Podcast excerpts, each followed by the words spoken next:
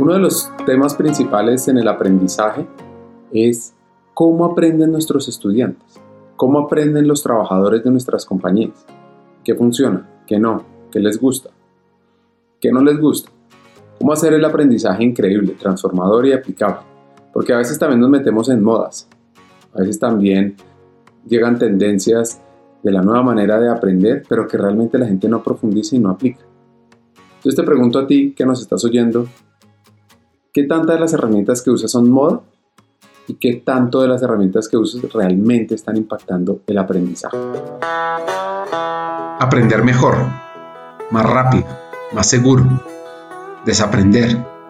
Esta es una de las tres competencias clave para el futuro y es una llave maestra que tienen las áreas de talento humano para desencadenar el potencial del talento en América, el autoaprendizaje y el autodesarrollo. Este especial de Hackers del Talento son conversaciones con expertos en educación e información y con las personas que trabajan en entrenamiento y desarrollo en las empresas.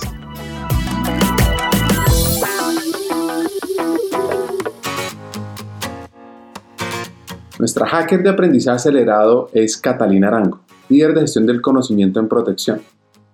Catalina lleva más de 8 años en este rol y lo que le gusta es... Y ya ahora hago parte como del equipo que lidera este tema de gestión de conocimiento y es lo que me apasiona, como el tema de la inducción, el entrenamiento, la formación, la gestión del aprendizaje, cómo aprende el adulto, todo el tema de andragogía, de metodología de aprendizaje. Entonces, he también descubierto que dentro de talento humano, lo que me gusta, ¿cierto? Con lo que tengo mayor afinidad es como con todo este tema de gestión del conocimiento. El proceso de aprendizaje tiene mucha ciencia, ojo, pero también mucho arte. Sí, es también un arte porque es descubrir cómo aprenden las personas, qué les gusta, eh, cómo encontrar la metodología de aprendizaje más afín para cada uno de los públicos y dista mucho como lo, que uno ve en, en los libros y en la academia versus la realidad, porque finalmente el proceso de aprendizaje es un proceso individual motivado también por elementos intrínsecos del ser. Entonces, también es algo muy interesante porque yo puedo mm, tener el mejor formador, la mejor metodología de aprendizaje y finalmente quien aprende y lleve a ese aprendizaje como, como al hacer a sus manos es la misma persona a la que se le está enseñando. Una pregunta inicial es, ¿qué es gestión del conocimiento? En una era donde la data, la información y el aprendizaje pues está cada vez más valorado. Sí, la gestión del conocimiento es poder identificar los conocimientos, los temas, los contenidos que yo quiero compartir, ¿cierto? Con los colaboradores, eh, socializar, documentar, transferir esos conocimientos para que puedan eh, llevarse como a la vida práctica, que se puedan interiorizar y se puedan finalmente llevar al, como a la realización de ese rol. Entonces, digamos que esa es como, como el resumen de qué es gestión del conocimiento, también como desde mi propia interpretación. Hay dos tendencias clave relacionadas con aprender. Hay dos tendencias o temas súper importantes que es lo que yo también he evidenciado en mi práctica profesional y es el aprendizaje centrado en el alumno y eh, el aprendizaje desde el hacer. ¿Qué significa esto? El aprendizaje centrado en el alumno es entender quién es el que está en ese lugar del aprendizaje, cuáles son sus necesidades, el para qué, el por qué. Hay que enseñarle estos temas, cómo lo vamos a motivar, si es una persona visual, auditiva, kinestésica, si es una persona que aprende más desde como desde un ejercicio colectivo o desde la individualidad. Entonces es súper importante entender cómo aprende el individuo. Y el learning by doing es aprender haciendo. Es que yo realmente no aprendo algo de manera muy catedrática o magistral, sino que yo realmente aprendo cuando me meto, me equivoco, analizo, me dan casos eh, en los juegos de roles, o sea, que la persona se puede involucrar con casos que se acerquen mucho con lo que va a vivir en su diario vivir, con, con lo que va realmente a experimentar. Esas dos tendencias creo que son importantes tenerlas dentro de este proceso de, de gestión del conocimiento para generar un poquito más de efectividad en el mismo ejercicio. Aprendizaje centrado en el empleado y aprender haciendo. Es clave ver en sus estrategias y en las herramientas de formación que tanto las tienen en cuenta. Porque es que, ¿qué tanto estamos haciendo la jornada de aprendizaje así como las aplicaciones tienen los expertos en user experience, en la experiencia del usuario, pues nosotros en formación deberíamos tenerlo también, ¿no? Bueno, pues un poco la clave aquí es la cotidianidad. Bueno, lo más importante es que hay que bajar eh, las ideas del mundo conceptual o abstracto o muy técnico más a la cotidianidad de la persona. ¿Cierto? Como tratar de que, de que esos contenidos que yo estoy entregando en una formación realmente se acerquen mucho como a lo que la persona realmente va a vivir, a lo que el cliente le va a preguntar.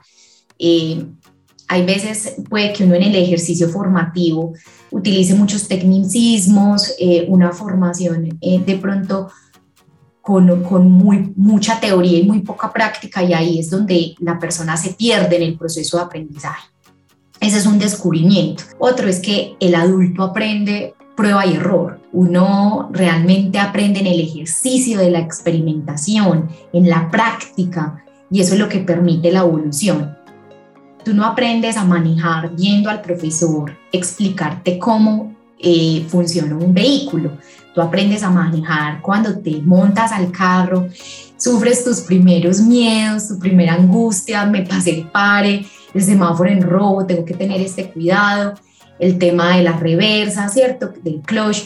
Entonces, tú aprendes finalmente cuando llevas ese conocimiento a la experimentación. Eso es como el aprendizaje más, más importante y significativo que yo he tenido como en, en este tema de gestión del conocimiento y es realmente que la persona aprende cuando practica y experimenta esos conocimientos que se imparten, ya sea en un espacio de un curso virtual, un espacio sincrónico, pero lo importante es que la persona pueda experimentar y, eso realmente lo que estimula el aprendizaje y lo que va a generar realmente que la persona interiorice esos conocimientos.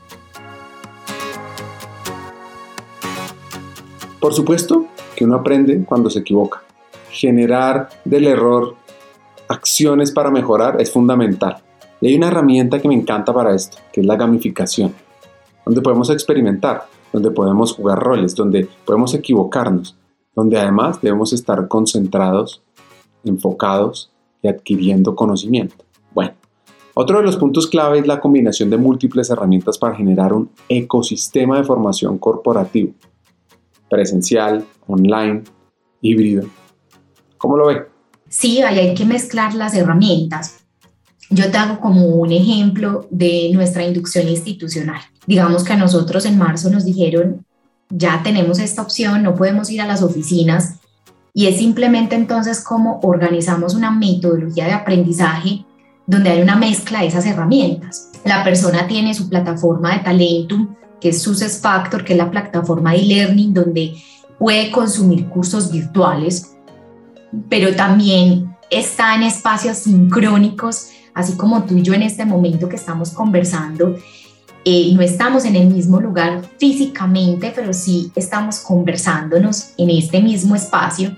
Entonces yo puedo compartir con otras personas de otras regiones. Eso también me genera un enriquecimiento multicultural. Eh, no estoy solo aquí con las personas de Antioquia, sino que estoy con las personas de Bogotá, Cali, a nivel nacional, haciendo preguntas. La pregunta del uno enriquece como el ejercicio del otro. Entonces es también cómo hacemos actividades en este mismo espacio que estamos viviendo a través de Teams, por ejemplo. Yo puedo hacer juegos de roles, puedo hacer cahoots, puedo llevar casos de estudio, eh, puedo compartir pantalla. O sea, finalmente el hecho de que, pues en esta industria, porque es una entidad de servicios financieros, lo que prima la asesoría es el servicio, entonces yo puedo, ¿cierto?, simular también a través de gamificación asesorías con el cliente. Entonces, digamos que la respuesta es buscar cómo la mezcla de todas esas eh, metodologías me permiten que el estudiante se involucre con su propio proceso. Entonces, digamos que la virtualidad ha traído unas cosas maravillosas, por ejemplo, también en otras industrias, la realidad virtual, la realidad aumentada, eh, el hecho de que la persona pueda acercarse a cosas que no podía hacer físicamente porque eran muy costosas, simulaciones eh, en, como en equipos técnicos. Entonces, creo que es buscar como la, la mezcla que a ese equipo le permite y le genera como mayor valor. Así que te pregunto a ti, hacker del aprendizaje, ¿ya tienes clara la mezcla ideal para tu talento? ¿Ya tienes claro qué necesitan, cómo?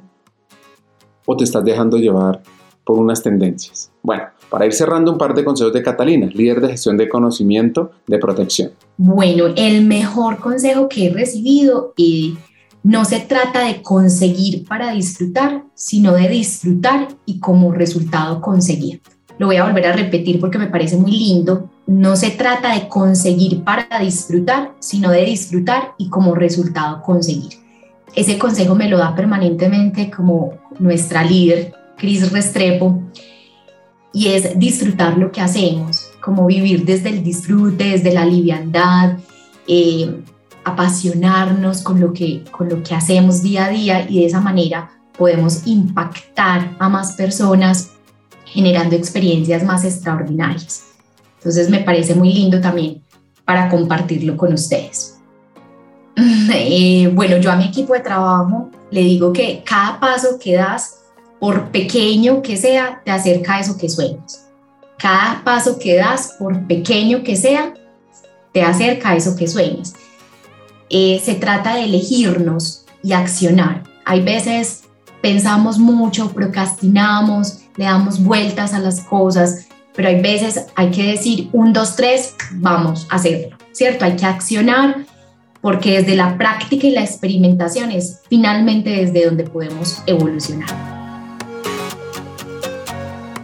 Y antes de que lleguemos a nuestros hacks, unos clave que nos dice está líder del conocimiento de protección para que el aprendizaje florezca?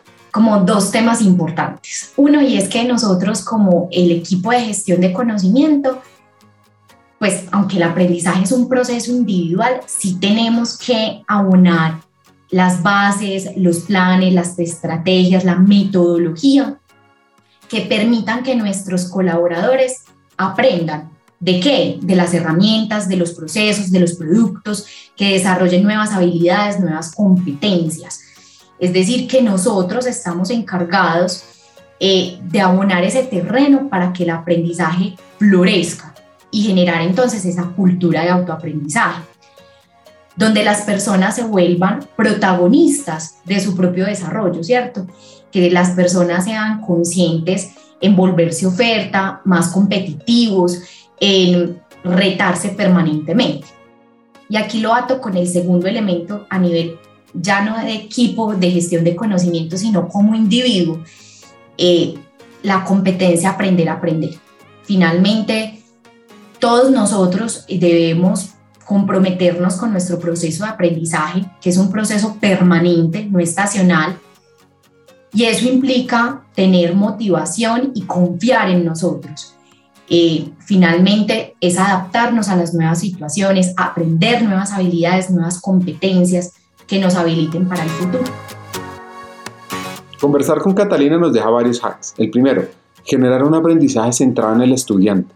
Dos, fomentar la importancia de aprender haciendo y usar herramientas como la gamificación para aprender del error en múltiples escenarios. Y tres, tener un programa de formación poderoso en aprender a aprender que si ustedes me preguntan, esta es, si no la más importante, una de las dos competencias más importantes para que ustedes trabajen en el futuro y por supuesto en el presente del talento en su compañía. Hasta un siguiente episodio y sigamos hackeando el talento.